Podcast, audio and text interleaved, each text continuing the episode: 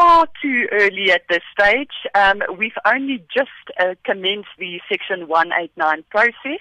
So over the next 60 days, we will sit down with the various unions represented at this mine to see whether we can find some sort of um, alternative to job cuts.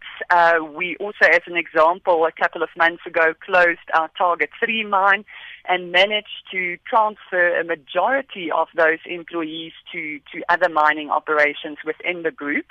Uh, so we will be discussing avoidance measures, and these measures would include offering voluntary separation packages, um, early retirement packages to some employees, and we'll certainly see whether more employees can be transferred to possible vacancies at other mines.